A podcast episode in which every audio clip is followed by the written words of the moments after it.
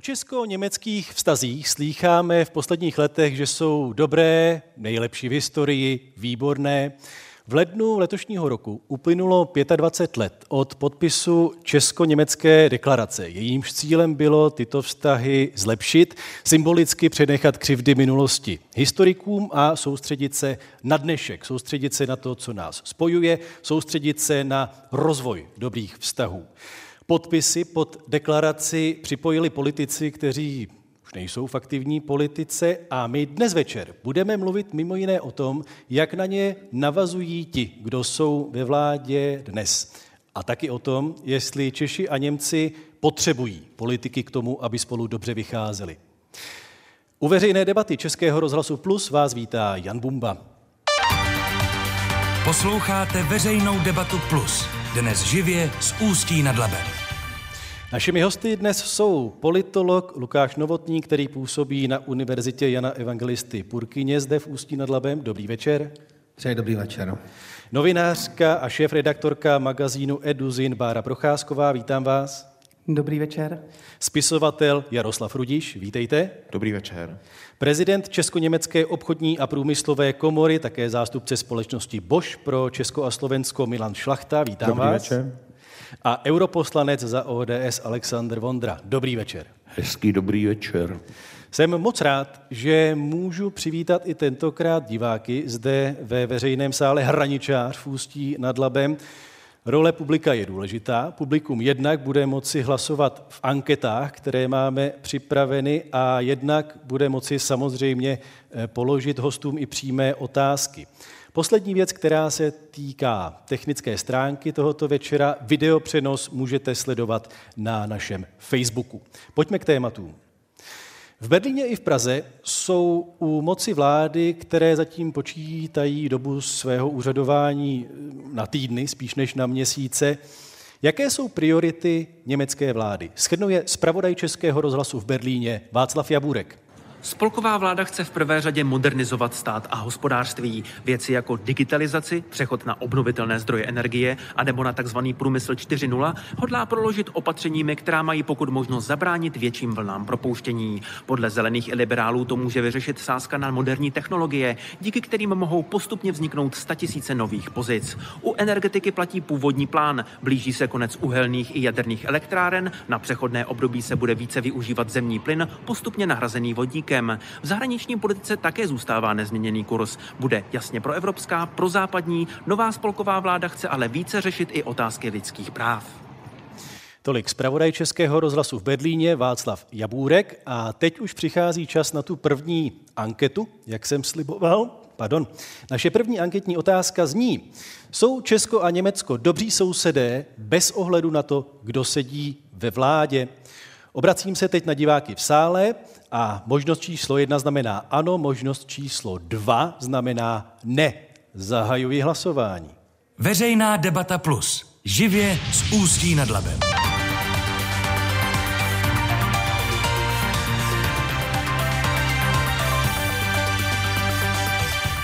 A ukončuji hlasování a prosím o výsledek tak 92% hlasujících odpovědělo, že Česko a Německo jsou dobří sousedé bez ohledu na to, kdo sedí ve vládě.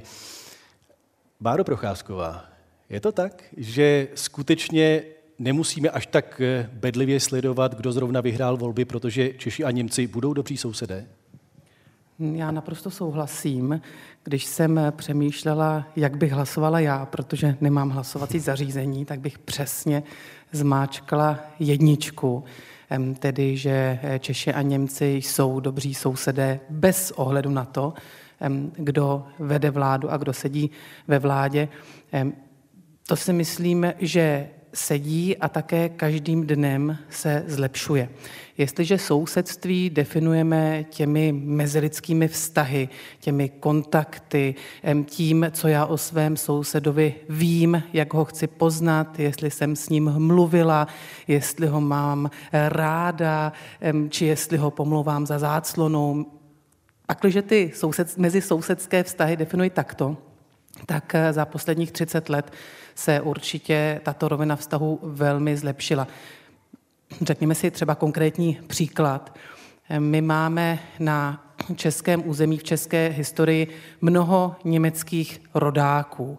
A před 30 lety, potažmo samozřejmě ještě dříve, se o těchto rodácích nemluvilo, nevědělo, mnohdy bylo zakázáno mluvit. Když jdete v regionech dnes navštívit ve svém volném čase nějaký hrad nebo zámek a máte tam tabule právě hmm. významných rodáků, tak tam právě například v těch posledních, eh, ne úplně třeba 30 letech, ale 10 letech, 15 letech, přibyla právě tato významná jména těchto lidí tak to si myslím, že je třeba konkrétní příklad, který by mohl ilustrovat, že to sousedství je dobré, protože to, toho svého souseda, jak si, i když třeba minulého, už beru jako rovnoceného souseda, stejně jako toho českého významného rodáka. Pane Novotník, k tomu rozvoji těch sousedských vztahů i v tom duchu, jak je popisovala eh, Bára Procházková, přece jenom, ale není potřeba ta politika? Je. Vždycky je zapotřeba ta politika. Eh, samozřejmě, eh, myslím si, že ty vztahy dnes máme skutečně velmi dobré, ať už se podíváme na ty různé vrstvy politické od té lokální úrovně až eh, i po tu úroveň mezivládní. A tu politiku prostě potřebujeme, pokud jsme dnes v Ústí nad Labem a jeden z klíčových finančních toků, například pro česko-saskou spolupráci, je přímo program, který eh, podporuje eh, projekty eh, mezi subjekty z obou zemí, no tak samozřejmě potřebujeme politiky, aby tomu programu ideálně za spolupráce, tedy s nějakými stakeholdery, mm, naformulovali jasné priority a aby nám poskytli finanční prostředky a samozřejmě i potřebnou politickou podporu. Takže samozřejmě politika je klíčová. Mě těší i to, že když se bavíte s lidmi, jako je mm, starosta, respektive primátor Žitavy nebo, eh, nebo Mark a tak dále, tak se třeba i učí eh, česky a tak dále. Což je ale jenom jedna strana mince, protože ta druhá je samozřejmě i ta, že my pozorujeme bohužel eh, klesající zájem o německý jazyk o Němčinu, bohužel tedy včetně českého pohraničí, což zase třeba je konkrétně hmm. pro mě, pro člověka, který pochází z pohraničí a vlastně s tím i nejenom tedy z hlediska rodiny, ale i z hlediska nějakých svých výzkumných aktivit spojen, tak mě to trošku tíží, přiznám se. Pane Rudiši, vy jako muž, který je doma v obou zemích, s jak velkou pozorností sledujete volby, střídání vlád? Eh, tak zajímá mě to. Musím, když přijdu do Českého ráje, odkud pocházím, a, eh, tak moje přezdívka tam v sauně je Němčour a musím vysvětlovat třeba německou politiku a myslím si, že teďka s tou novou vládou právě je ty změny, které se týkají energetiky a e, vlastně ekologie a větší vstřícnost té nové německé vlády k těmto tématům, tak to budu muset taky ještě vysvětlovat. A obráceně myslím, že často třeba musím zase i třeba pro německá média někdy, ale i kamarádům vysvětlovat eh, třeba někdy ty české postoje a i různé, různé takové um, speciality české politiky. A, eh, a takže se mě třeba ptají na pana prezidenta a podobně, ale to v obou zemích. Takže to je zajímavé, ale sleduju samozřejmě ty výsledky a volím tedy... A máte, pardon, že do toho vstupuji, ale máte někdy obavu, že by ta politika mohla poškodit ty dobré sousedské vztahy? Já si myslím, že v současné době ani ne, že ty vztahy skutečně jsou dobré. Ono to zní tak, tak jako, že strašně optimisticky, ale já to tak, tak, taky tak vnímám jednoznačně. Ty čas, eh, vztahy mezi Českou republikou a Německem jsou na do, dobré úrovni. Možná to souvisí i, že my máme asi zkušenost ze všech z různých takových jako česko-německých projektů, co tady eh, řada z nás eh, sedí, ať už v kultuře nebo v, v, v, ekonomic, v ekonomické sféře nebo na univerzitách. A mám pocit, že to strašně záleží na těch lidech a že ten zájem z obou stran tam nějak funguje že se to nějak promítá i do té, do té politiky. My se na ty otázky spojené s energetikou nebo ochranou klimatu ještě podíváme podrobněji v průběhu eh, této debaty. Obrátím se teď na Alexandra Vondru eh, znovu s otázkou na ty priority německé vlády. My jsme před chvilkou slyšeli od našeho zpravodaje eh, to jejich schrnutí. Eh, vidíte tam ne, já dokonalou teď, schodu, nebo tam vidíte nějakou... Trochu, ne, já vám na to teď neodpovím, protože na to odpovím, až pak budeme mluvit v tom bloku o, tom, o těchto věcech. Jo. jo. Ale chci tady jako pohovořit jako o těch 30 letech, jo, protože já bych taky jako mluvil, hlasoval ano. Hmm. Jo.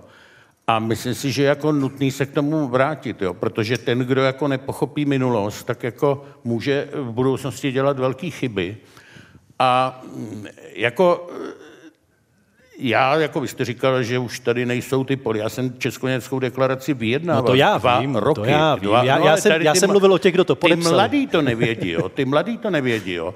A e, jako nebyla to jednoduchá triviální věc, hmm. že? protože my jsme ještě dřív jsme usilovali o tu velkou smlouvu, e, hned začátkem 90. let, kde se jako vlastně tu minulost nepodařilo uzavřít. To se podařilo až deklaraci, kdy vlastně jsme to dávali dohromady s Petrem Hartmanem, což byl Kohlův státní tajemník. A opravdu to jako nebylo jednoduchý, jo, protože tady jako atmosféra, jenom jako na Margo, už jsme to měli skoro dohodnutý po těch dvou letech. Já jsem někde s Václavem Klausem na eh, služební cestě na Balkáně, tam jsme byli ráno v hotelu a teď on říkal, hele Sašo, já nevím, jako jo.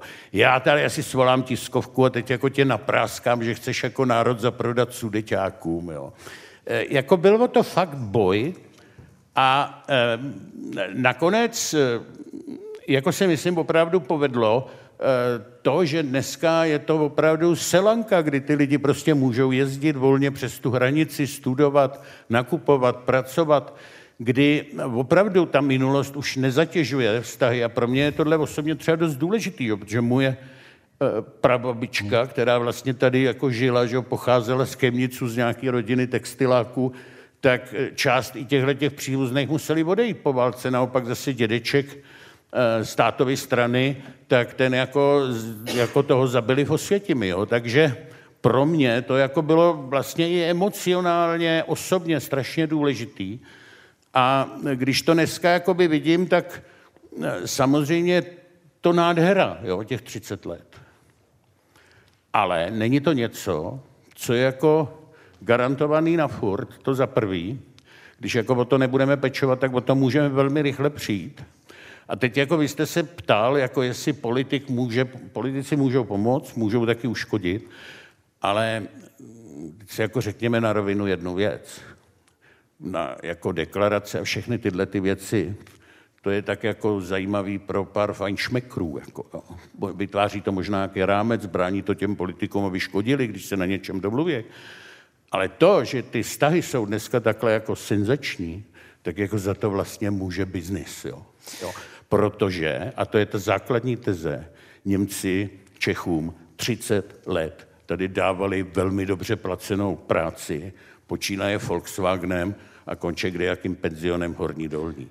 A my... tohle je teď nějakým způsobem ohrožený a to se dostanu k tomu tom dalším příspěvku. My tady, my tady máme muže z biznisu Milana Šlachtu, eh, prezidenta Česko-německé obchodní a průmyslové komory. Když přijdou volby, ať už v Praze nebo v Berlíně, eh, sledujete je třeba s nějakým napětím, že by se něco eventuálně mohlo pokazit i na těch obchodních vazbách, které mezi sebou Česko a Německo mají? Tak eh, sledujeme samozřejmě se zájmem, ale eh, napětí eh, asi přiměřené. Já bych možná malinko jenom ještě navázal, vy jste teda mimochodem v podstatě krásně uvedl tu moji část a, a lépe bych to neřekl. Já ještě k tomu hlasování. Já bych hlasoval ano, ale když se bavíme o tom, jestli jsme dobří sousedi, u mě to trošku evokuje takový to, ty dva rodinné domky a mezi nimi je plot. A dobrý soused je ten, co mi neháže odpadky na můj pozemek a jednou za čas mě pozve na grilovačku. Takže já bych to spíš viděl, jestli jsme dobrý, eh, dobří partneři. A eh, tam já se pohybuju v prostředí, kde můžu říct, že jsme. Že jsme se dostali úplně někam jinam, než před těma 30 lety, kdy to možná bylo eh, trošičku jinak. Takže já bych třeba raději mluvil o partnerství, jestli jsme vzájemně ano. si dobří partneři, protože soused je pro mě přece jenom trošku plot nebo nedělá hluk za zdí. Je to zásluhou biznisu, že ty vztahy běží já, do značné míry samospádem? Eh, já si myslím, že k tomu hodně přispívají ty hospodářské vztahy a, a to, že se lidé potkávají nad těmi reálnými problémy a, a eh, projekty a eh, vlastně nezávisle na té politice jedou ten svůj biznis. Ty svoje cíle jsou orientované na nějaký výsledek, ať už tomu říkáme zisk nebo, nebo podíl na trhu ale myslím si, že to hodně přispívá. Bára Procházková se hlásila o slovo. Já bych ráda jenom reagovala na pana Šlachtu a na, ty, na to sousedství.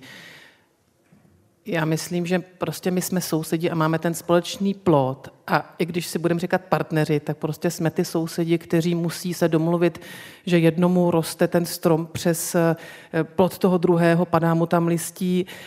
Možná asi bych nechtěla říkat, že někomu hází někdo odpadky, ale, ale opravdu právě to je to sousedství, které je tak blízké a proto tak křehké a proto i tak vlastně jaksi nebezpečné, protože právě je to ten soused, který je hned za plotem, protože z logicky se sousedem, eh, který je za plotem, a myslím, že to ví každý, kdo má rodinný domek, máme naprosto jiné vztahy než se sousedem, který je až ob dům nebo ob dva domy, protože neřešíme ty každodenní problémy. A to právě je to specifikum, jak si těch česko-německých vztahů, protože historicky my musíme na sebe narážet přes ten plot a koukat, jestli někomu ten ořech neroste přes, tu, eh, přes ten plot a nepadá tam to listí. To je jenom reakce na pana Šlachtu. A ještě bych ráda řekla k těm, k těm politickým vztahům, jak se ono to má několik rovin.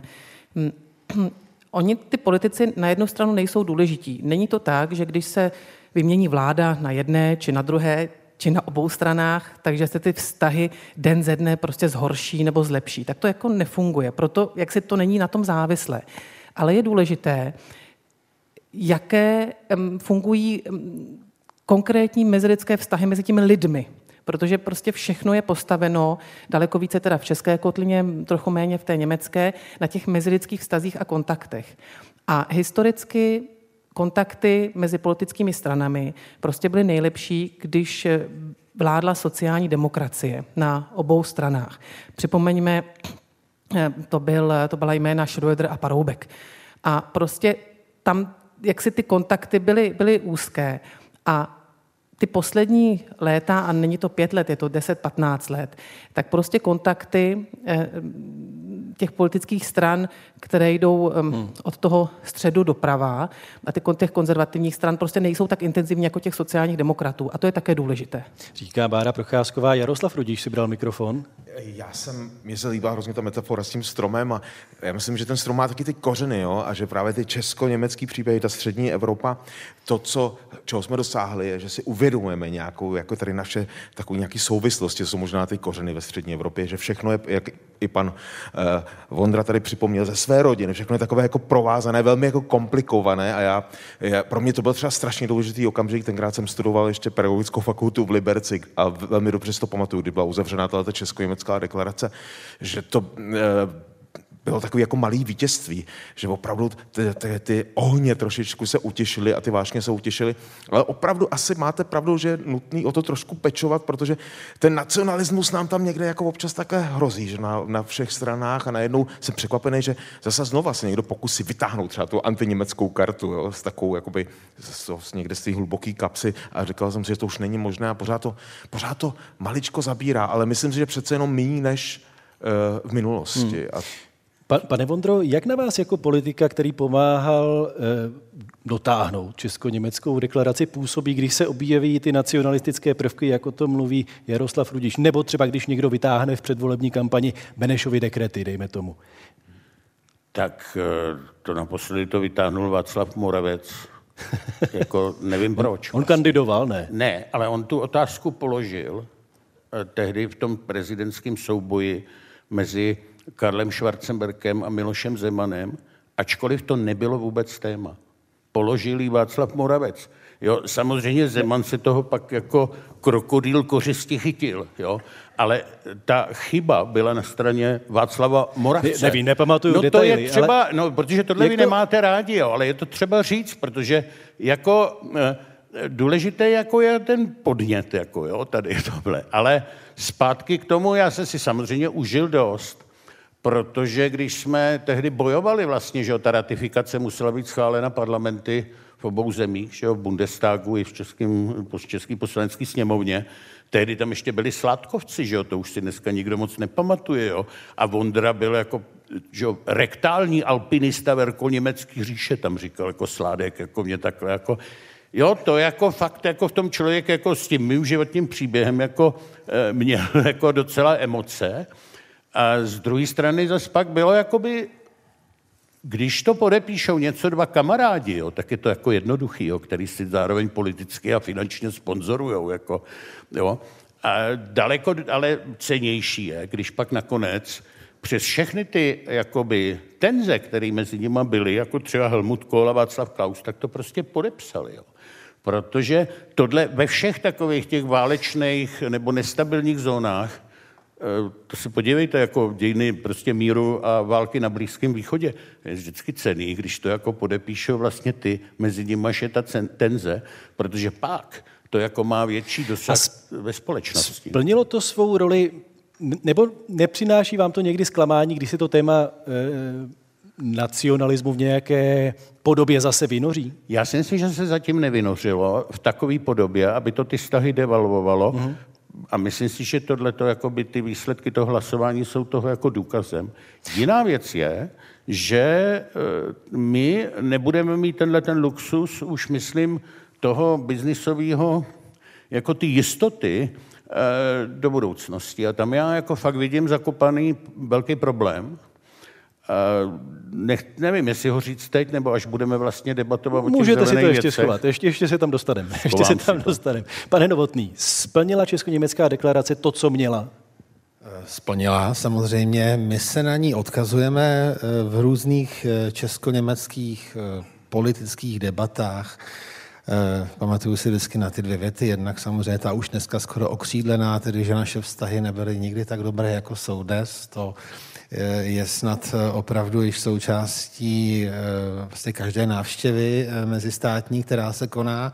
A pak se odkazuje na Česko-německou deklaraci na to, že to bylo skutečně obrovský úspěch, že se v polovině 90. let vlastně podařilo ve velmi zjitřené době eh, vyjednat text, eh, který eh, dokázali vlastně zkousnout obě strany, jakkoliv můžeme tomu vytýkat to, že vzpomínám si, když to bylo, velmi jsem Helmut Kohl, který na, to, na ten argument, že tedy historie Eh, že jsme udělali tečku za historii, říká omyla tohle dvojtečka. Ono nám to ještě samozřejmě nějakou dobu trvalo, protože jedna věc eh, je to, eh, řekněme, ukončit. Já chci říkat ukončit, ale spíš bych měl říct, jak si v úvozovkách to ukončit, prostě někde na papíře, ale pak je zapotřebí, aby se s tím zžili i aktéři.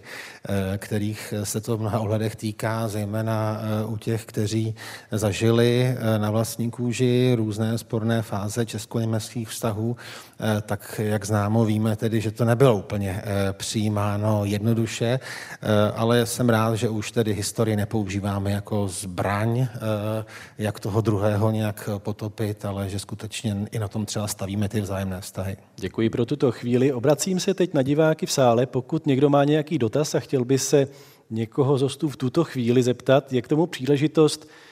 Pokud ano, jenom mi dejte znamení a doputuje k vám mikrofon. Zatím nic, můžete si dál rozmýšlet svůj dotaz, samozřejmě nikoho nenutíme, aby se ptal, pokud nechce. Eh, Bára Procházková se hlásila o slovo.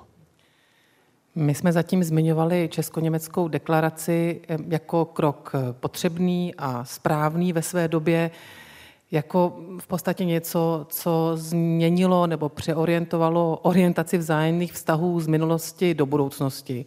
Ale my také musíme připomenout, a to je velmi důležité, že Česko-německá deklarace, což pro mnohé v sále, kteří jsou eh, mladšího data než tato deklarace, tak eh, byl vlastně rámec fungování česko-německých vztahů. Na základě této deklarace eh, poté později prostě vznikly organizace a iniciativy jako Česko-německé fórum mládeže, jako Česko-německé diskuzní fórum a především Česko-německý fond budoucnosti. A tento fond už vlastně dlouhá léta financuje stovky a tisíce malých a menších a větších projektů, které fungují na česko-německé bázi a podporují právě to dobré sousedství. A to je právě ten základ, protože vy můžete mít eh, někdy zajímavou iniciativu, zajímavý nápad, eh, Hasiči z Aše či Domažlic by rádi se eh, navázali kontakt s hasiči na druhé straně hranice a prostě tento Česko-německý fond budoucnosti jim finančně pomůže. Samozřejmě ne, ne automaticky, tak jenom chci říct, že tento rámec fungování určitě vlastně ten základ dala ta česko-německá deklarace. No a jak to je s tou jazykovou bariérou, která tady už taky byla zmíněna? Pane Šlachto, u vás v komoře, eh, co je komunikační jazyk? V komoře komunikujeme eh, německy a česky převážně, protože jsou tam Češi a Němci většinou zastoupení, takže tam eh, převládají tyto dva jazyky. Očekávají vaši němečtí partneři, že s nimi budete mluvit německy? Jako ve firmě? No tam je jednací jazyk spíše angličtina. E, jako ta doba se také změnila a ta globalizace se prosadila u německých firm, e, že by nedávalo smysl připravovat podklady a komunikovat v Němčině a pak všechno, všechno překládat pro ostatní lokality v zahraničí, někde za mořem, kde ta Němčina třeba není tak běžná jako v Čechách. Posloucháte veřejnou debatu Českého rozhlasu Plus. Vysíláme živě z veřejného sálu Hraničář v Ústí nad Labem. Hosty debaty jsou politolog Lukáš Novotný, novinářka Bára Procházková, spisovatel Jaroslav Rudiš, prezident Česko-německé obchodní a průmyslové komory Milan Šlachta a europoslanec za ODS Aleksandr Vondra. Vaším průvodcem zůstává Jan Bumba. Posloucháte veřejnou debatu Plus. Dnes živě z Ústí nad Labem.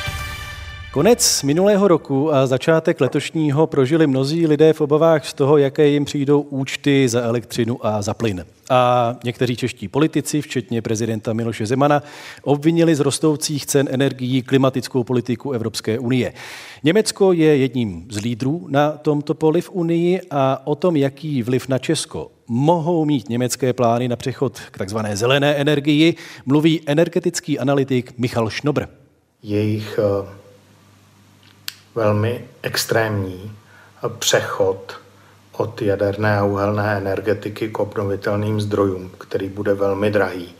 Nás jako Česko, jejich přímého souseda a zároveň zemi, která je geograficky zaříznutá do Německa, a ta jejich reforma hm, opravdu zcela přirozeně ovlivňuje.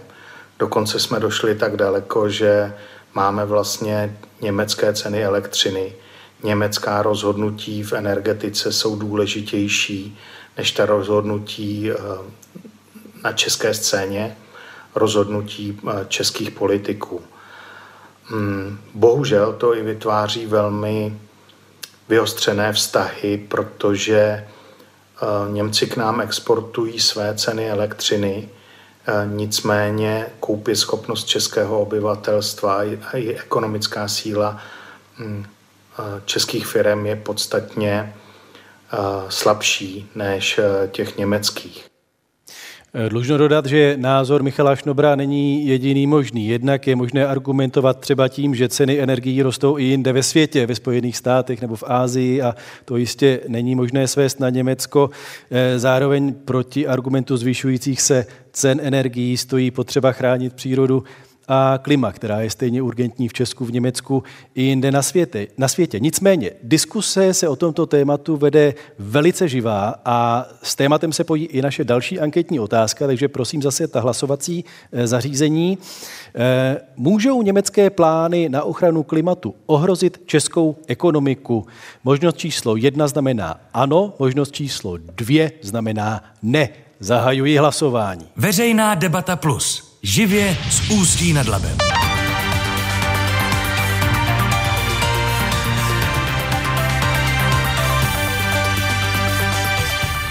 Ukončuji hlasování a prosím o výsledky. Je to možné? 50 na 50? No je to možné. My jsme krom toho eh, položili tuto otázku i v anketě na sociálních sítích. Tam to vyšlo trošku jinak. Tam 67% lidí odpovědělo, že ano, že eh, to může být ohrožením pro českou ekonomiku. 33% lidí odpovědělo, že ne. Eh, pane Mondro, to je asi ta chvíle, na kterou jste čekal. Jo, tak samozřejmě, abych tady odpověděl, ano, mohou. Jo. Eh, když řekneme mohou, tak to znamená, že to není fatální, nemusí. Můžeme se na to nějakým způsobem připravit. Nicméně ten dárek, eh, který jsme těch 30 let měli, že Němci dávali Čechům velmi dobře placenou práci, a jenom uvědomi si, o to fakt není jenom o zaměstnancích ve, Volks, ve Škodovce nebo nebo majitel nějakého penzionu, kam mu jezdili turisti. Jo. My 80% toho, co tady vyrobíme, čili lidi jsou někde zaměstnaný, pokud je jako nezaměstnává stát, že jo, tak někde jsou prostě buď jako podnikatelé nebo jako dělníci ve výrobě, tak 80% vyvážíme ven, musíme uplatnit někde jako na trhu venku. Z toho třetina jde do Německa, druhá třetina jako jde přes Německo dál. Jo? Čili 60% tam to Německo plus minus hraje naprosto klíčovou roli. A teď jako není žádným tajemstvím, že to je ohromným způsobem navázaný na automobilový průmysl. Nejenom ta Škodovka, ale ten systém subdodavatelů, že jo, Bosch, jako, e, to jsou dýzly, že jo, v Jihlavě, kolik zaměstnává Bosch lidí v Jihlavě? 4 tisíce. 4 tisíce, jo, Brisk, tábor a teď můžeme takhle jako pokračovat. A tohle, jako dámy a pánové, s tou výlučnou orientací na elektromobilitu do 4 let končí. Jo. Já nevím, opravte mi, co tam budete pak dělat dál, ale, ale podle mého soudu eh, vlastně opravdu tady bude poměrně jako hodně se propouštět v dalších čtyřech, pěti letech a dělat si naděje, že ta elektromobilita to vykompenzuje, jako ne, je úplně mimo realitu, jo? protože ty časís budou muset dělat motory, že jinak, eh, roboti, protože jinak to jako je nekonkurenceschopný s Čínou. Eh, software půjde totálně z Ázie, tam Evropa už to nedohonitelná ztráta. A baterky, no, jsem jako na to moc jako zvědav, jak jako budeme tu Čínu jako v tomhle konkurovat. Jo. Mimochodem ty frajeři v Praze, který si kupují dneska tu Teslu, protože je to výborný auto samozřejmě do města, tak jako vlastně několik už známých, jako co jsem jako zaregistroval, tak si to radši objednávali z Číny, protože je to spolehlivější auto, než jako od toho maska jako z Ameriky. Jo? Eh, čili budou, jednak bude nezaměstnanost a bude to velmi propojený vlastně s tou transformací v Německu, jo? protože to je ten hlavní zaměstnavatel. Do toho přichází ten energetický problém. Já jako vím, že se snažíte jakoby, eh, to jako, jakoby vyvinovat, ale Prostě faktem je, že prostě cena energie je určovaná dneska na burze v Lipsku. A ta, ten nárůst je tažený prostě poptávkou. Jednak prostě Němci odpojou jádro úplně totálně, prostě do konce roku musí odpojit všechno, budou odcházet od uhlí. A ty větrníky a slunečníky to prostě celý neutáhnou, protože jsou prostě celý uh, úseky jako v roce, kdy prostě ani nefouká, ani nesvítí a pak se to musí něčím kompenzovat, kdy vlastně nemají nic jiného než ten plyn, čili roste poptávka po plynu, že si Putin s tím hraje, pak když mu takhle dáváme jako by tu oprátku do krku, no to se nesmíme divit, tak to dělá real politiku, jako mně se to nelíbí, ale je to jako prostě, hmm. jako e, pláč nám nepomůže, jo. A e, teď ta poptávka je samozřejmě fakt tažená tou německou peněženkou, která je jinak objemná, než ta peněženka česká. A jako jenom až na jaře začnou lidem chodit nový zálohy, ne těm nešťastníkům, co spadli do DPIčka, protože uvěřili jako těm opravdu hodně levným. Já mám pražskou plynárenskou, teď mě skončil fix. Já tím jako topím, abych byl ekologický. Nemůžu mít solární panely v Litoměřicích, v historickém centru, mi to památkáři nikdy nedovolej. Mám to dokonale izolovaný, Platil jsem 32 hmm. tisíc ročně. Teď budu platit 80. Pane Šlachto, tak máte... si to jenom, prosím, jako přeložte, až lidem začnou chodit ty účty a tam jako to, to riziko, že pak prostě někdo přijde a teď začne poukazovat prostě na to Německo je jako obrovský a myslím si, že s tím Němcema o tomhle musíme začít mluvit a hledat řešení. Pane Šlachto, máte i vy eh, obavu z toho, že ta prozatím velmi dobrá obchodní spolupráce s Německem by mohla být narušena přechodem eh, k zelené energetice, k zelené ekonomice?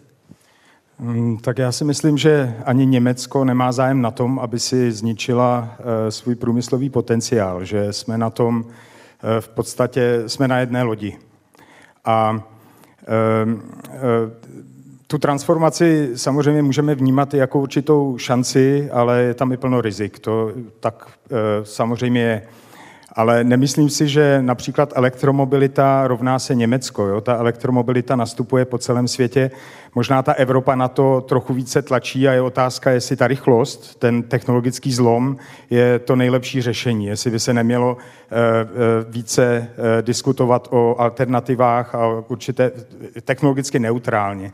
Protože teď bateriové elektroauta v osobní dopravě, u těch osobních automobilů určitě budou mít větší a větší podíl, ale čím větší dopravní prostředek Eh, vememe v úvahu, tak tam už ty bateriové eh, technologie úplně nevyhovují a můžeme se začít bavit o vodíkových pohonech přes palivové články, kde se z vodíku v tom autě vyrábí elektrická energie, což je opět eh, CO2 neutrální, pokud vyrobíme teda zelený vodík, jo, to se pak dostaneme hned k tím zdrojům energie. V podstatě všechny ty diskuze jsou někde na začátku, se musí mluvit o zdrojích energie.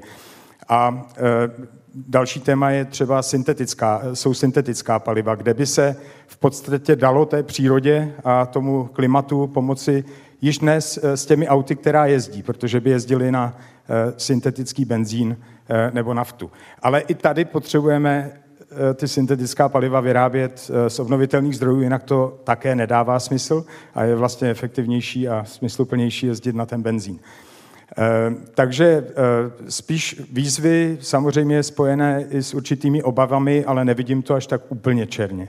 Paní Procházková, myslíte si vy, že se třeba i v politice, v české politice začne víc a víc objevovat ten pohled, já to teď řeknu eh, hodně nadsazeně, Němci nám zdražují energie? No a to je právě ten problém. Já mám pocit, že jsou jaksi tři skupiny lidí. To, že Německo mění svoji energetickou politiku, není nová informace. To máme 11 let starou informaci. A ta první skupina lidí tato zaznamenala a částečně šlo to, nešlo to, se tomu přizpůsobila. Jsou určité teplárny, které na to reagovaly, myslím teda asi dva, dvě nebo tři za tu dobu. A ty vlastně, těm se daří dobře. Druhá skupina lidí tato zjistila teď, a je velmi jaksi překvapená a neví, co s tím má dělat, protože samozřejmě zvýšení cen energií jsme zaznamenali asi všichni. A ta třetí skupina lidí, a to je právě to, na co se ptáte, já mám pocit, že možná, nechci to říct úplně přísně, ale jako někdo čekal, aby to mohl vytáhnout jako protiněmeckou kartu. Jakože kvůli Německu. Já myslím, že ten, kdo prostě byl prozíravý a připravil se na to, měl deset let čas se na tu situaci připravit. Neříkám, že je to lehké, neříkám, že to jde ze dne na den, ale určitě je to jiná strategie, než, než dnes sedět a říkat ano, kvůli Němcům jsme zdražili energie, protože jaksi je to mix. Ta vysoká cena energií, kterou dnes máme, je určitý mix. Loňská zima byla tuhá, to znamená, že se prostě vyprázdnily zásobníky. A letošní zima nefouká. Protože jak se Německo počítá s tím, že když v zimě není sluníčko, že bude foukat. A letos nefouká. To znamená, zase se, vypr- zase se zásobníky jsou prázdné, tak mám větší spotřebu plynu. A samozřejmě k tomu, k tomu do toho mixu přispívá, nebo do toho puzlíku přispívá um, rusko-ukrajinský konflikt, určitě i pandemie a tak dále a tak dále a tak dále. To znamená, je to podle mě daleko barevnější pazlík, eh, ze kterého jak si skládáme ty kamínky a není to, že Německo přechází na jinou politiku a ráda bych právě k tomu řekla, jestliže my se bavíme o tom, že jsme tak úzce spjatí um, s Německem, s německou ekonomikou, s německou politikou, tak pak se ptám já, je naše energetická politika správná? Jestliže teda my si uvědomujeme dlouhodobě, že jsme tak úzce spjatí s, Něm- s Německem, tak naše energetická politika dlouhodobá je tím pádem nesmyslná. Pane Rudiši, myslíte, že eh, součástí toho sporu a možná třeba nejvýznamnější součástí toho sporu je, že se prostě Češi a Němci dívají úplně jinak na urgenci té klimatické změny?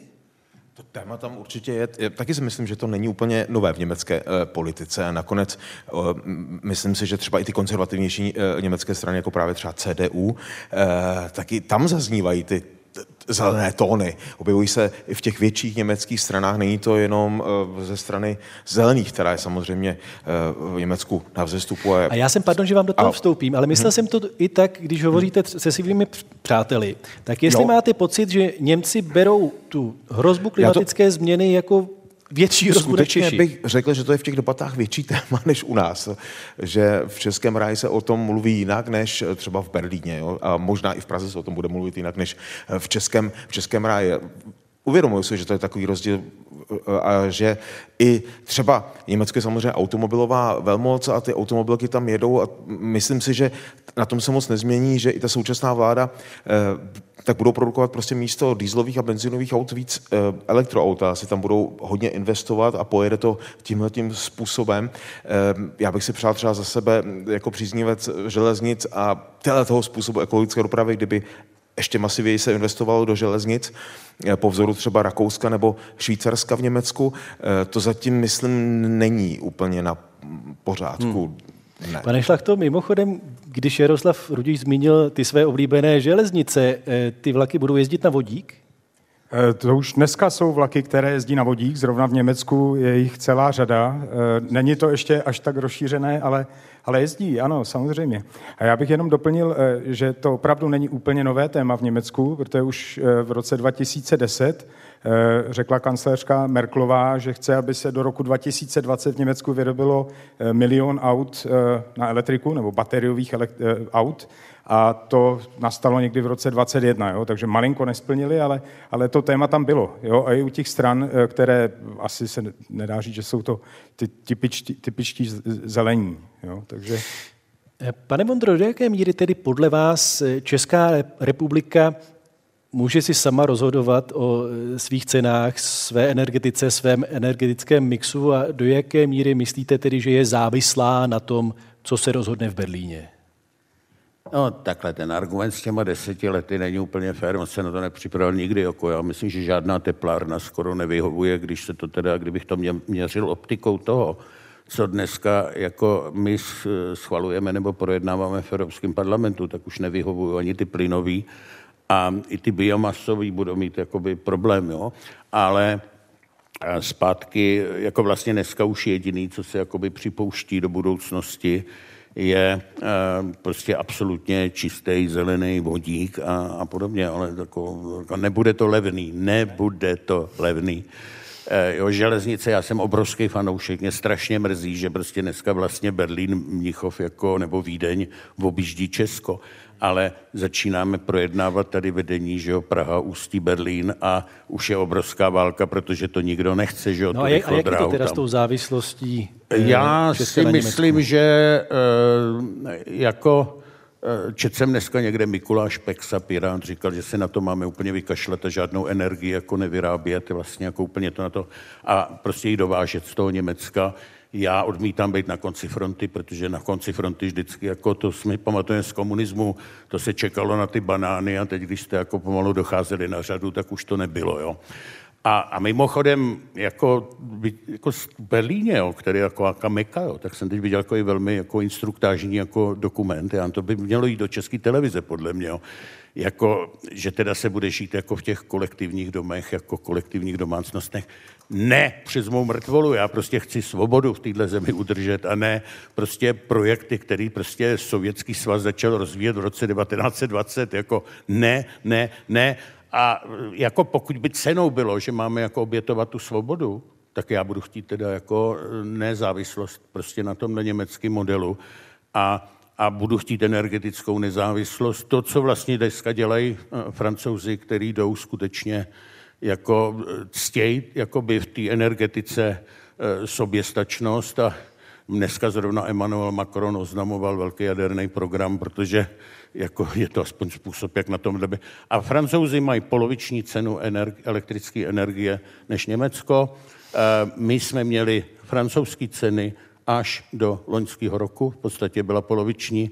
Teď vlastně, jak jsem tady dokumentoval na svém vlastním účtu, jako začínáme atakovat ty německé eh, ceny. Bára Procházková chtěla reagovat? Já bych ráda reagovala na účet eh, za elektřinu pana Vondry. jelikož za prvé je otázka, jestli my musíme obchodovat na burze v Lipsku elektřinu, to je jedna otázka. Druhá otázka je, jestli tomu dobře rozumím a v jedné větě, jak si se pokusím vysvětlit, tak eh, ta obchodovatelná cena elektřiny je tak přibližně z jedné třetiny, z jedné poloviny, z jedné třetiny, nejsem si jistá.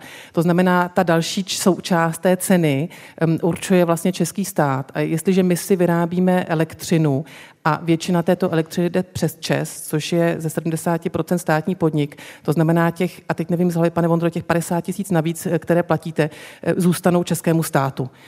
Tedy, já jsem říkal, že mám pražskou plynárenskou a s ČESem jo, to, vůbec nemám nic společného. Jo, ale, ale zapomněla se silová ale... cena energie se určuje na burze ale u ne se 100%. To, u nás je to větší podíl, protože u nás vlastně jednotlivci do dneška neplatí, jakoby, tady platí jakoby dominantně náklady za ty obnovitelné zdroje, spíš podniky, jako na e, fyzické osoby. To ještě nebylo tak jako, ne, hmm. nedolehlo tak jako v Německu, proto to tam bylo jako výrazně dražší. Jo? E, Lukáš Novotný ještě neměl slovo. Rád bych se zeptal i jeho na to, jestli toto je téma, energetika, spor o klima, je to téma, které může zhoršit jinak dobré česko-německé vztahy? A tak je to velké téma. Eh, já sdílím ty obavy eh, eh, pana europoslance Vondry samozřejmě potud, když projíždím českým venkovem třeba i v pohraničí, jak se tam topí těmi petláhvemi a podobně. To je samozřejmě věc, věc velmi zlá. To zdražení si myslím, že bude velmi citelné. Na druhou stranu možná právě protože učím na univerzitě a jsem s našimi studenty, nejenom s nimi velmi v úzkém kontaktu, eh, tak je zapotřebí prostě vidět, že nám vyrůstá nová generace, která eh, chce eh, žít udržitelně i z hlediska eh, životního prostředí, ať už, ať už na to můžeme mít eh, jakýkoliv pohled, to znamená, je to nějaký trend, že nás, že nás ten zelenější svět asi nemine, u nás bude stát i poměrně jako velké peníze, to je jasné. K tomu tématu vlivu na ty vztahy hmm. mohu volně zacitovat eh, z dnešního dopisu, který bavorský premiér Markus eh, Zedr odeslal našemu premiérovi Petrovi Fialovi, kdy eh, vlastně podává mu ruku v tom smyslu a nabídku, aby se naše různé výzkumné inovační týmy podílely na tom, abychom ve za spolupráce se nějakým způsobem připravili na tu klimatickou neutralitu, digitální změnu eh, a na tohleto témata, na, na tato témata. A pokud se my tady teď bavíme eh, o jaderné energii, tak eh, v tom dopise stojí též ještě jedna věc a to je vyjádření z té obavy právě z toho, pokud by v případě jedno z těch jaderných, nebo to jaderné úložiště Bylo v Česku mělo přijít vlastně na Klatovsko, tak Eh, i to může být vnímáno jako jakási indicie toho, že by to mohlo představovat eh, určitý problém v těch našich nejbližších eh, přeshraničních vztazích Česko-Bavorsko. Myslíte, pane Novotný, že německá společnost je ochotná platit ty vyšší ceny za energie víc než česká? Uh, ano, ale prosím pěkně, nemám teda na to vůbec žádný výzkum nebo, ně, nebo něco takového.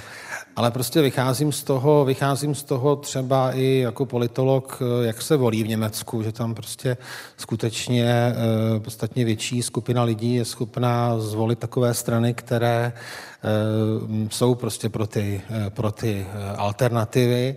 A já si myslím, že oni moc dobře vědí, pochopitelně, že ty alternativy nejsou zadarmo a že prostě budou dražší. Jaroslav Rudiš, prosím. Já bych to potvrdil. Taky cítím, ta společnost je samozřejmě bohatší a možná připravenější a možná na to, na to určitou poptávku po eh, zelenějším způsobu života, eh, po ekologii, řešení těch otázek klimatu, tak na to reagují ty eh, větší politické strany, proto to mají ve svých programech, protože cítí, že to téma je prostě v Německu, v Německu velké a pro řadu lidí asi aktuální. Eh, možná se to dostane i sem časem a budou vlastně v těch eh, minulých volbách to prakticky nehrálo, myslím v České republice prakticky žádnou roli. Pane Šlachto, když Lukáš Novotný zmínil ten Zedrův dopis premiéru Fialovi, zmínil mimo jiné tu nabídku ke spolupráci ve vědě a výzkumu, inovace, výzkum. Jaké příležitosti v této oblasti vidíte vy? No já bych uh, hlavně uh, asi řekl, že dneska ta spolupráce už je teď mezi v tom průmyslu a obchodu hlavně v tom průmyslu, že je na úplně jiné úrovni. Že teď nezávisle na dopisech politiků a na politické situaci. Vy už to děláte bez dopisu.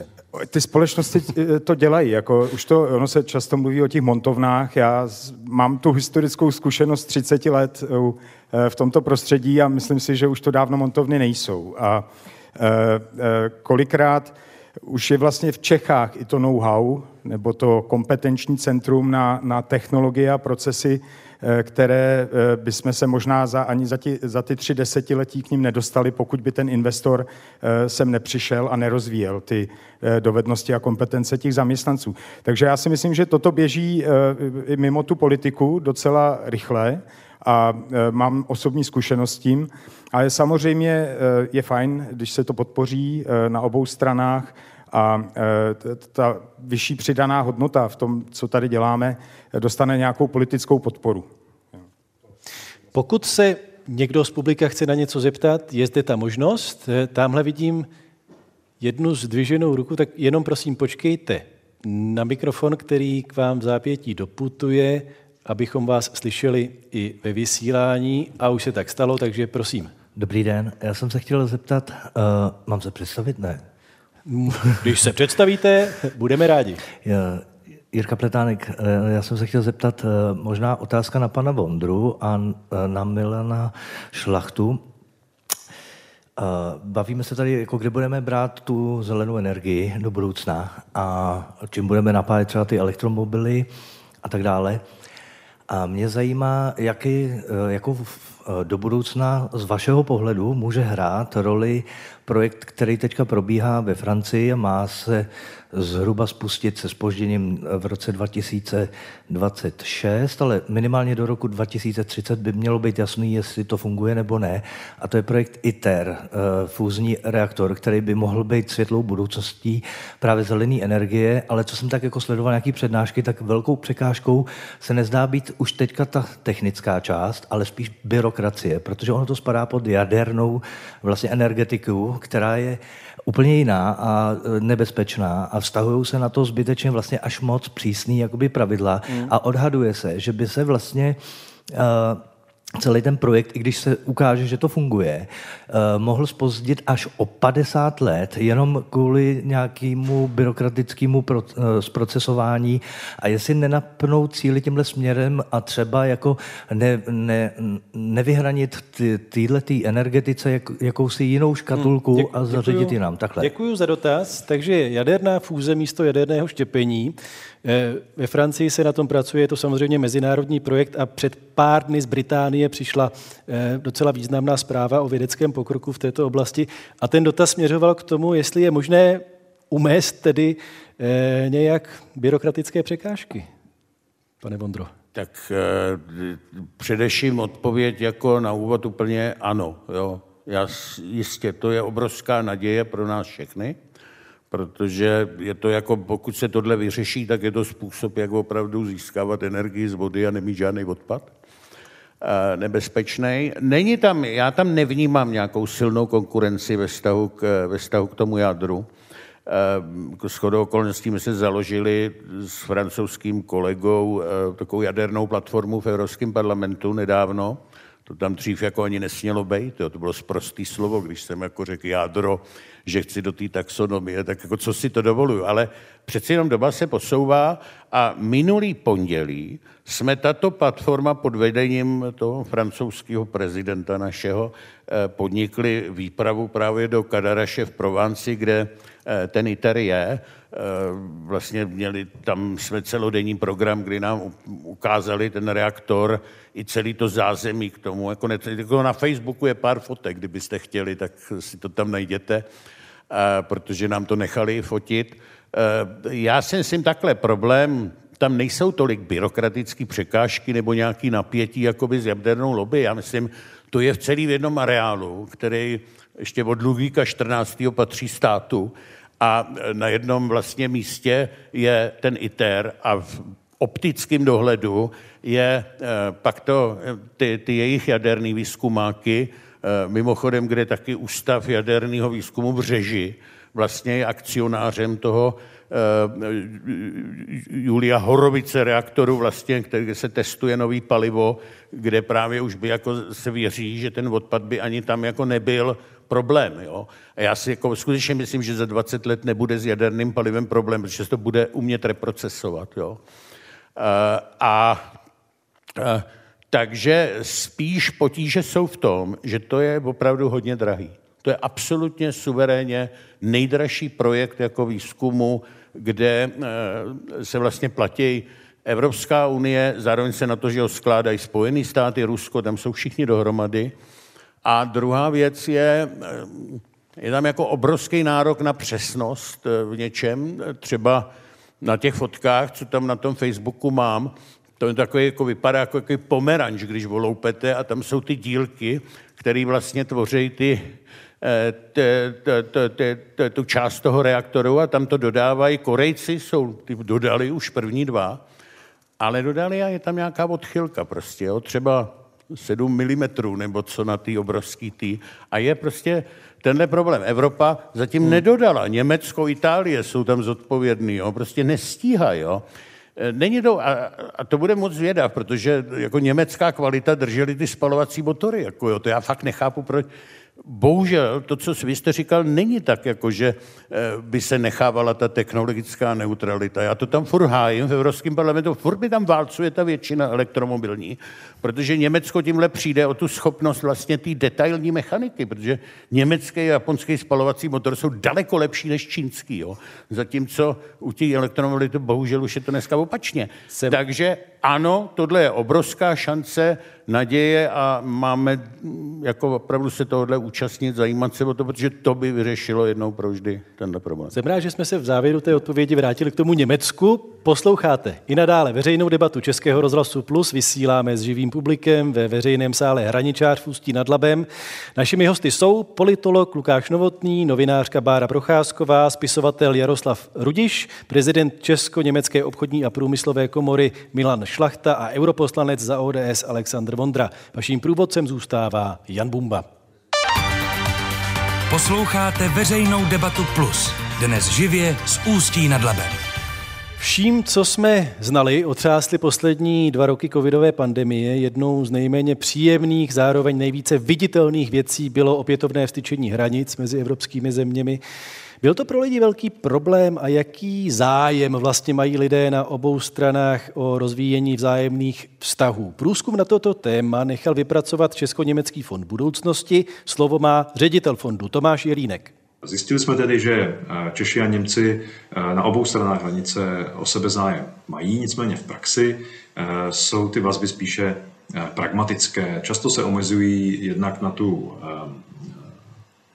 nákupní turistiku, a e, na druhou stranu jsme zjistili, že ani e, pracovní e, vztahy často nepřerůstají v nějaké přátelské vazby. To samozřejmě do určité míry nahrává i o něm dřímajícím předsudkům na, na obou stranách hranice a co nás také překvapilo, bylo to, že zase nějak zvlášť lidem v pohraničí nevadily ani zavřené hranice v době lockdownu.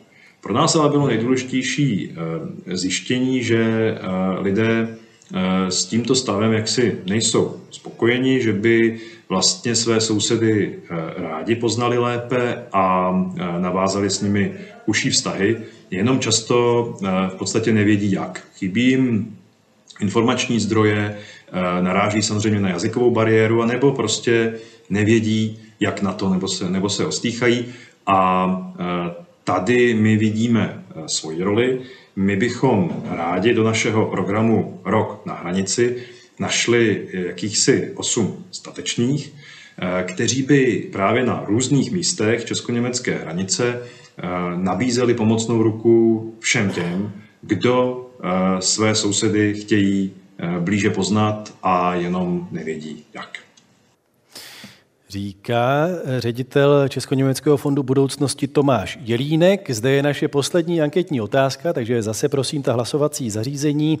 Odcizili se od sebe Německo a Česko během pandemie? Možnost číslo jedna ano, možnost číslo dva ne. Zahajuji hlasování. Veřejná debata plus. Živě z Ústí nad Labem.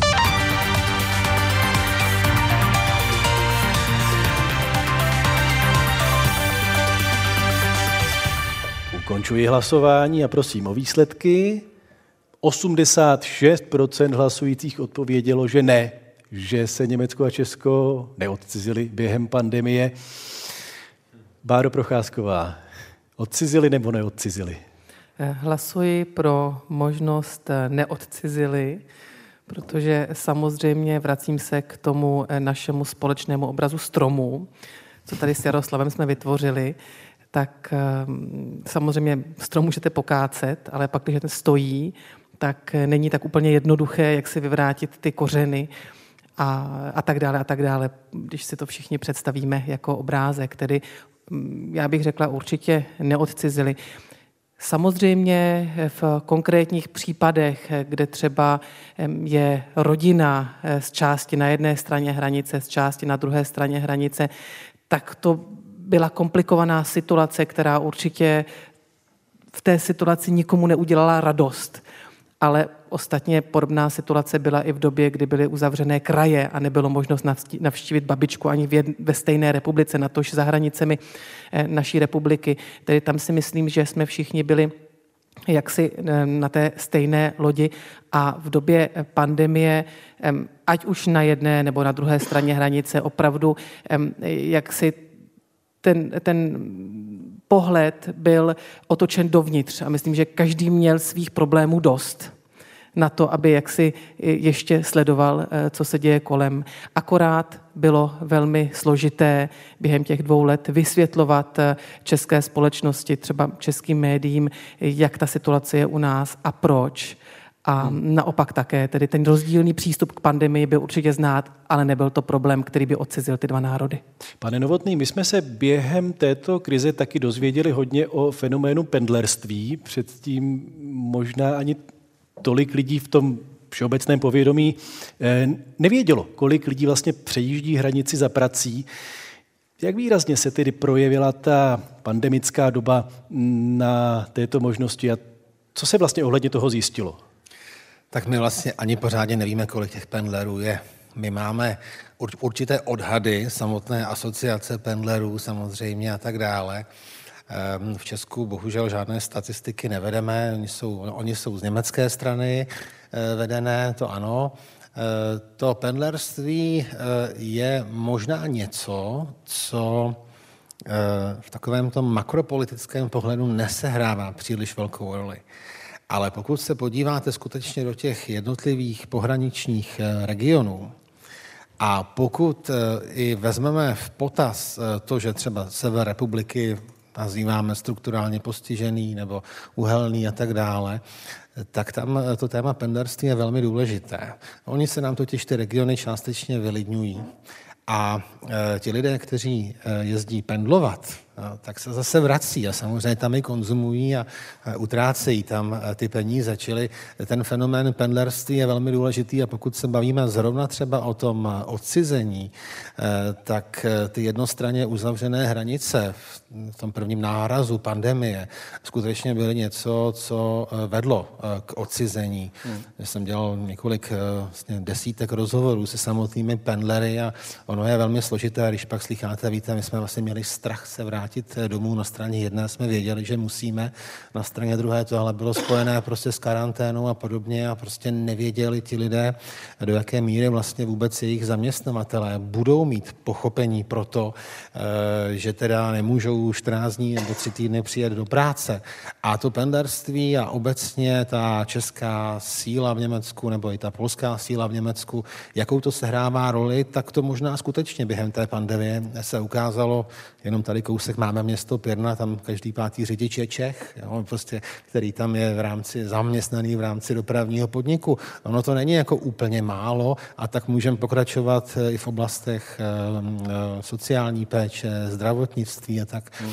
Takže určitě si myslím, že se ti pendleři dostali do velmi nezávidění hodné situace a že bychom právě proto, že zde máme nějaké otevřené hranice, další věci, tak právě proto, aby i ty vztahy byly dostatečně robustní a odolné, tak při vytváření nějakých krizových scénářů, tak bychom měli prostě pamatovat právě i na tuhletu skupinu pracovníků, která prostě je velmi důležitá a oni skutečně využívají jenom výhod Schengenu. Pane Rudiši, nevím, jestli jsem si všimnul dobře, ale zdálo se mi, že jste přikyvoval, když Bára Procházková mluvila o tom, že se projevil rozdílný přístup obecně k pandemii v Česku a v Německu. Tak to myslím, myslím bylo, pak se to někde samozřejmě potkalo, teď se to možná zase maličku rozděluje. Já vím, že eh, se udivovali naši přátelé z Čech, no, mý, i moji rodiče, že v Německu nikdo nešije roušky. Já jsem myslel, nikdo nemá šicí stroj, aby si je mohl doma ušít a nedali se koupit eh, nikde. A vlastně nikdo dlouho se nenosili v Berlíně a eh, pak, když se začali nosit, tak všichni začali okamžitě nosit a v Česku se začali opouštět někde po té první vlně na začátku toho června a července. Češi a, byli napřed. Eh, přesně tak, zase byli napřed. A, a všichni se podívali, že se v Česku rozvolňuje, v Německu vlastně celou dobu tam určitá taková opatření byla, eh, byla zachovaná a e, zase se v Česku pak ne, všechno mě přišla ta politika reagovala tak hodně jako nárazově, rychle otevírat, rychle zavírat, trošku, že jsem cítil v, Ně, v Německu určitou jakoby takovou větší koncepci zatím, no, nebo víc možná tak určitou promyšlenost, ale samozřejmě tam chaosu taky dokázalo, mezi, my pořád mluvíme o Německu jako o jedné zemi, ono to je těch zemí víc, eh, což je dané samozřejmě historicky a i ty určité protiklady a určité taková napětí v rámci Německa, zejména třeba mezi Bavorskem a e, zbytkem Německa, bych řekl, že se projevují i, i třeba v rámci, když se podíváme na Sasko a na zbytek Německa, tak trošku, ta, trošku je ta země někdy za to kritizovaná a ty opatření byla pokaždé trošku, trošku jiná. Jo. Takže eh, i v rámci Německa hmm. to nebyla taková jednotná politika. Pane Šlachto, viděli jste ten eh, rozdílný přístup německý a český i třeba u vás v rámci Česko-německé obchodní a průmyslové komory nebo ve firmách? Jestli ne, se tam projevoval? Těch, spíš těch, eh, v těch firmách. Já bych uh, asi ten postřeh doplnil, že takový ten pří, přísnější uh, postup a, a víc preventivních opatření se přelilo uh, do těch německých firm, které působí v Čechách. Řekl bych, že většina z nich byla o krok napřed v zavádění eh, těch preventivních hygienických opatření. My, myslíte oproti jiným českým Ne, oproti, firmám? no, eh, nechci hodnotit české firmy, ale oproti vládním opatřením, že ano. Eh, když vláda řekla, uvnitř budov se nosí roušky, tak plno německých firm už ty roušky nebo respirátory nosila, nebo zaměstnanci teda jejich. Eh, když eh, vláda udělala povinné testování, tak v plno firmách se testovalo i tak, ale i v českých. Jo? Tím nechci teď říct, že to je nějaký specifikum, ale myslím si, že ten německý přístup, nebo respektive ta větší obava nebo vyšší opatrnost eh, z toho Německa byla znát i u těch německých firm. Projevila se Lukáši Novotný v té covidové době to, že v Česku a v Německu je nějak odlišná důvěra ve vládu nebo ve státní instituce, byť, jak připomínal Jaroslav Rudiš, vidíme taky docela významné rozdíly i v rámci Německa mezi spolkovými zeměmi. Tady přecházíme trochu na šikmou plochu, samozřejmě, protože je zapotřebí si to eh, více eh, rozklíčovat eh, v tom smyslu, že ta opatření české vlády nebyla příliš předvídatelná, nebyla příliš eh, dobře vykomunikována a byla často skutečně eh, velmi náhlá. Pokud eh, bychom se skutečně měli dostat ještě někdy do podobné situace, tak bych velmi uvítal, pokud by v těch opatřeních, když už teda ne větší koordinovanost, i když nechápu, proč vlastně i k té větší koordinovanosti mezi třeba když ne Čechy, Němci, tak v rámci Evropské unie by nemuselo docházet, ale eh, kdyby aspoň ta opatření byla, byla lépe komunikována, byla lépe více předvydatelná, eh, protože nám se to dotklo i řady projektů, které eh, se sice realizovaly, ale muselo se to všechno oddalovat a další věci. Takže já bych uvítal, abychom se z toho velmi silně ponaučili a abychom mm, vytvořili takový systém, který, který nás v těch věcech vlastně nebude brzdit. Pane Vondro, jako evropský politik, vidíte nějaký prostor pro to lépe ladit ty kroky, když už na ně dojde? Nějaký prostor pro lepší koordinaci třeba i těch eh, protipandemických opatření? Nebo to jsou věci, které prostě musí zůstat v kompetenci národních států? Tak já myslím, že pokud je o zdravotnictví jako takové, tam jde jako o život, že ty systémy jsou hodně odlišné, tak eh, si myslím, že tohle to jako zůstane v kompetenci jako národních států, protože jako přenášet to na velkou vzdálenost jako není pak dobrý, jo, protože to, to si jako vidíme, jak jsou tady obrovský boje jenom udržet jako nějakou regionální nemocnici, jo, ku příkladu, jo. A čím byste to jako vytahovali na tu eh, vyšší level, no tak pak se bude rozhodovat jako racionální ekonomický eh, rozhodnutí a ten Rumburg skončí okamžitě, že jo, jako, nebo kdybych to měl k něčemu přirovnat.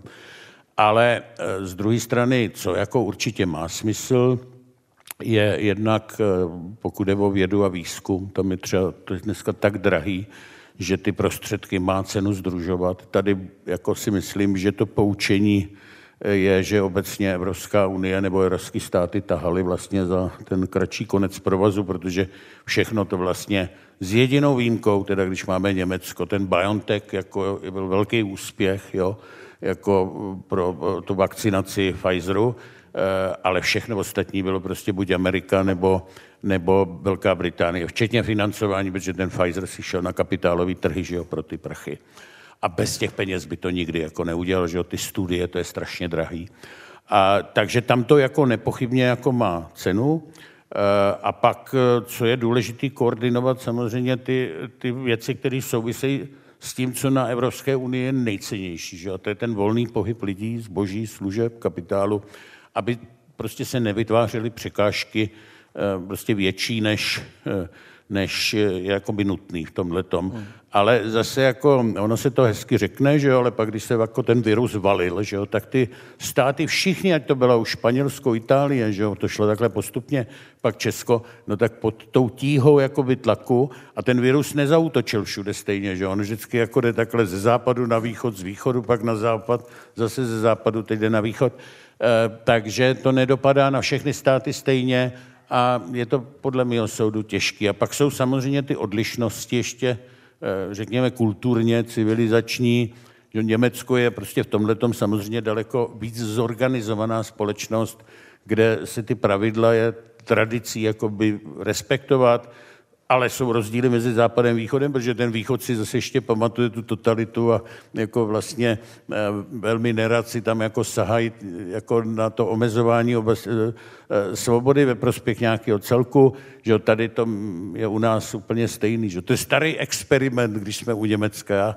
když jsem byl mladý kluk, na západ jsem nesměl, že? ale než mě vzali pas, tak jsem mohl do východního Berlína, kam jsem jezdil rád, protože Němce mám jako celoživotně eh, rád a mám k něm jako respekt tak tam jsme vždycky dělali ty experimenty, protože Němci zásadně nechodí na červenou, že jo?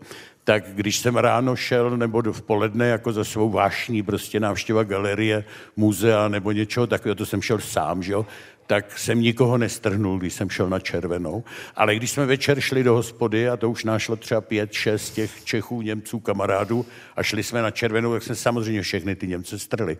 Čili oni respektují pravidla, ale když je dostatečná masa, tak se nechají zase velmi jako dobře strhnout. Paní Procházková, je toto věc, to, že Němci jsou více zorganizovaná společnost, je to věc, kterou byste podepsala, nebo v tom vidíte třeba stereotyp, který v dnešní době už nemusí úplně obstát?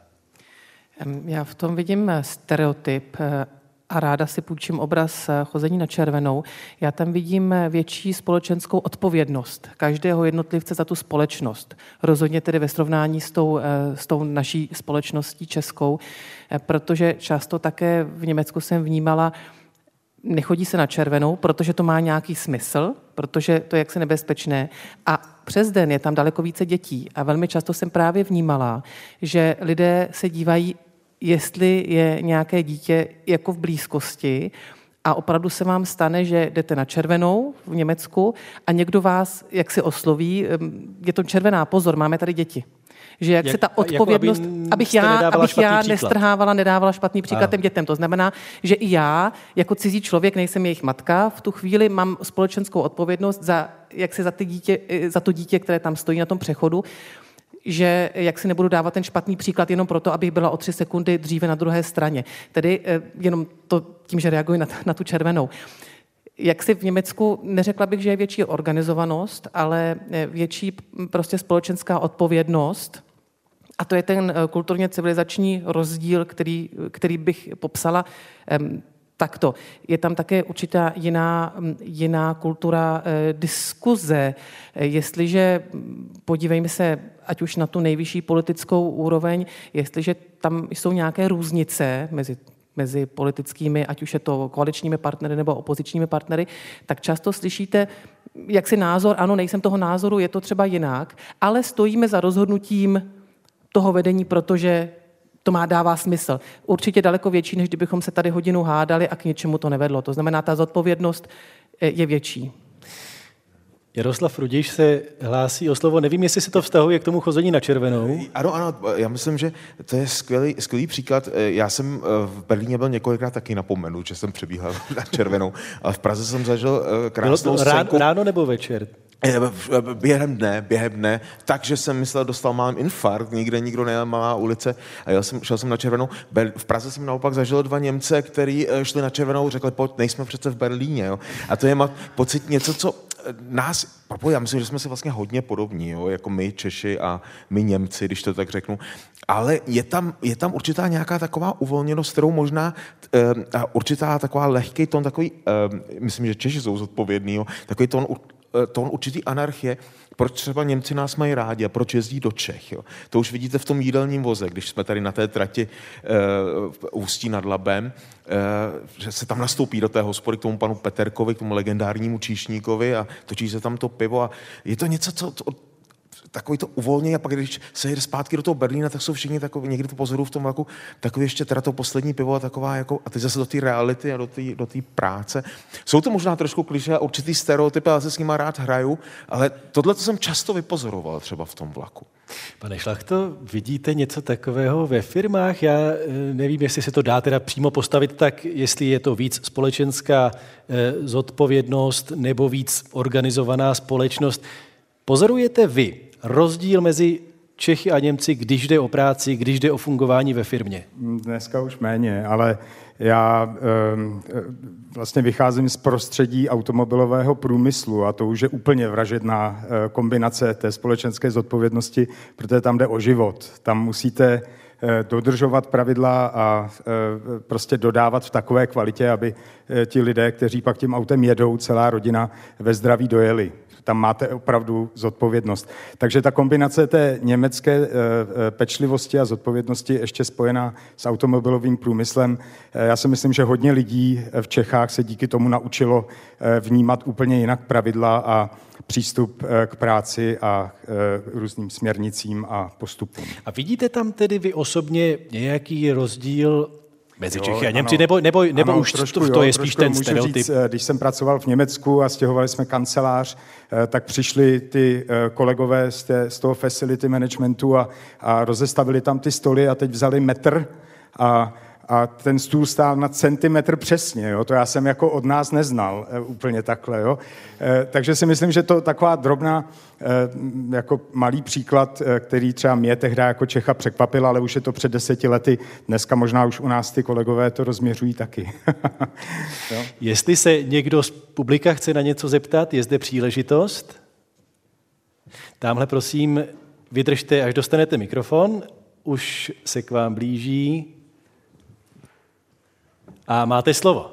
Děkuji, Karel Kneifl. Předně, já jsem zde nebyl od začátku, takže pokud se zeptám na něco, co už zde zaznělo, tak mě radši včas zaražte, ale uh, mám za to, že je to 25 let od uzavření Česko-německé deklarace. To a... jsme připomínali, ano? Děkuji. A když si, protože samozřejmě já bohužel toho pamětníkem jsem, když si vzpomenu, co tenkrát kolem toho bylo v parlamentu a jaká témata se k tomu tehdy vázala, zejména sudečtí Němci. A dnes, když vidím obsah té debaty, tak eh, mě napadá taková trochu provokativní otázka, jestli přeci jenom už nejsme dost dobří sousedé, když řešíme takovéto praktické věci a ty věci, které před čtvrt stoletím hmm. hýbaly politikou, vlastně už jsou pasé. Děkuji. Já taky. Máte někoho konkrétního, koho se chcete zeptat? To je spíš pro fóro. Kdo by rád já bych, odpověděl? Se, já bych se vrátil k tomu, jestli jsme ano. sousedi nebo partneři. Jo? My jsme se sestěhovali už do jednoho domu, jo? takže možná, že máme společný stromy a vlastně už ty ploty nejsou tak důležité a dneska řešíme, eh, jestli budeme vytápět plynovým kotlem anebo eh, teplným čerpadlem. A tam se musíme shodnout a možná potřebujeme nějaký koalice a partnery v rámci té rodiny nebo společenství nebo registrované partnerství, říkejme tomu, jak chceme. A já si ještě dovolím teda eh, tady opravdu Eh, jsem potěšen, jak dobře jsou informováni a připraveni teda naši zástupci v té rodinné radě eh, v té Evropské unii, protože vaše znalosti o fúzním reaktoru mě opravdu překvapily. Já jsem byl rád, že jste ten mikrofon vzal jako první, já bych nevěděl, že to vypadá jako pomeranč. Takže jestli dokážete potom ty znalosti i, i zúročit, aby jsme se domluvili třeba na té energetické politice a teď jako partneři všichni, celá ta rodina, tak jenom dobře, jenom dobře a uh, jsem za to rád, že jste takhle připraveni.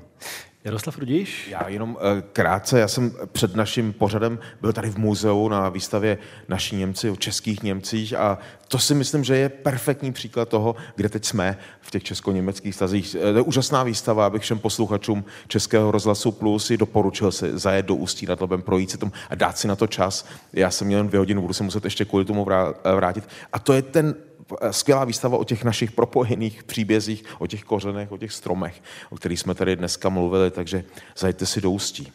Pane Novotný, rád bych se ještě vrátil k tomu, co jsme slyšeli od Tomáše Jelínka, ředitele Česko-německého fondu budoucnosti, který říkal, že ano, obecně to platí, ale že tam přece jen chybí víc těch osobních vazeb, nějakých konkrétních příběhů, se kterými by se lidé dokázali stotožnit.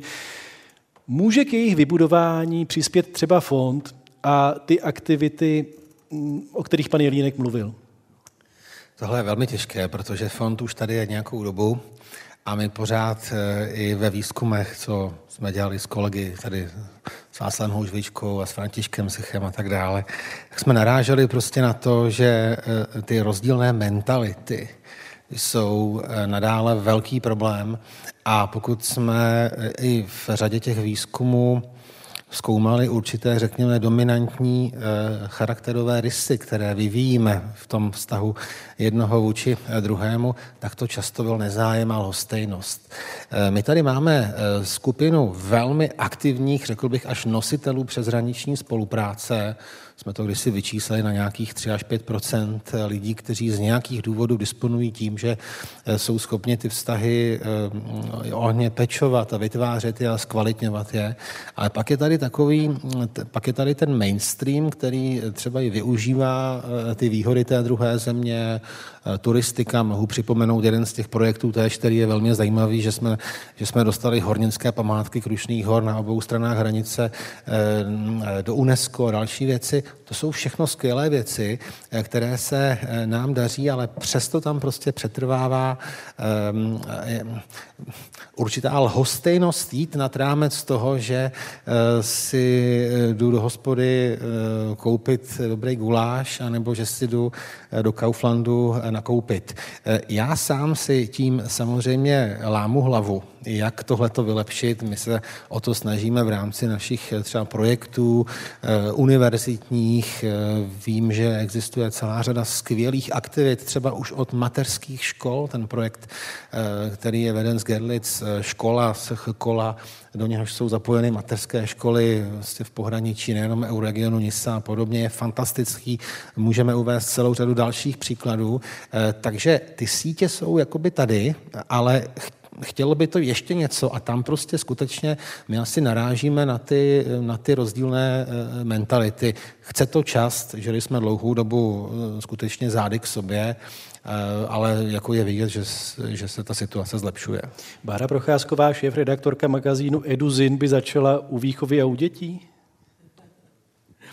Ano, samozřejmě. A tam to musí začít, protože pakliže hm, si říká, eh, říká se, že starého psa novým kouskům nenaučíš. Myslím, že říkám správně, ale pojďme se podívat na tu mentalitu. Ono je to prostě rozdílné, ale oni ty dvě strany se obohacují. Já když si opět budu pokračovat v naší niti těch chození na červenou a toho chodníku, tak když se podíváte v Česku, máte díru na chodníku, dlažební kostka je vyndaná a vy tam kolem toho chodíte, tak si zvyknete prostě to obejít. V Německu, když chybí dlažební kostka, máte tam deset různých značek, že máte tedy obejít tento chodník, aby náhodou jste do toho nespadl. Proto ti berlínští přátelé Jaroslava jsou určitě rádi, když jdou eh, do, do Česka, že tedy nemusí obcházet chodník eh, a, a registrovat těch deset značek, jenže když desetkrát do té díry spadnou, tak už je to přestane bavit. A myslím si, že tento obraz, jak se ukazuje, že obě, obě dvě strany té mentality mají výhody i nevýhody a je důležité se pochopit. Což někdy je velmi těžké, což je těžké v poslední době třeba tím, nebo v posledních letech, to nejsou úplně týdny a měsíce, že se prostě jako Česká republika dostáváme z těch stránek zpráv ze zahraničí, z těch novinových stránek zpráv ze zahraničí, se trošku posouváme jaksi hmm. na stránky perličky, až bizár. A to je špatně. Taková byla veřejná debata Českého rozhlasu Plus, kterou jsme vysílali z veřejného sálu Hraničář v Ústí nad Labem. Jejími hosty byli politolog z Univerzity Jana Evangelisty Purkyně v Ústí nad Labem Lukáš Novotný. Děkuji, nashledanou. Já děkuji, naslyšenou. Novinářka Bára Procházková, šéf-redaktorka magazínu Eduzin. Nashledanou. Děkuji, hezký večer všem. Spisovatel Jaroslav Rudiš, děkujeme. Díky taky, naschle. Prezident Česko-německé obchodní a průmyslové komory Milan Šlachta. Děkuji, hezký zbytek večera. Europoslanec Aleksandr Vondra. Děkujeme. Dobrou noc všem.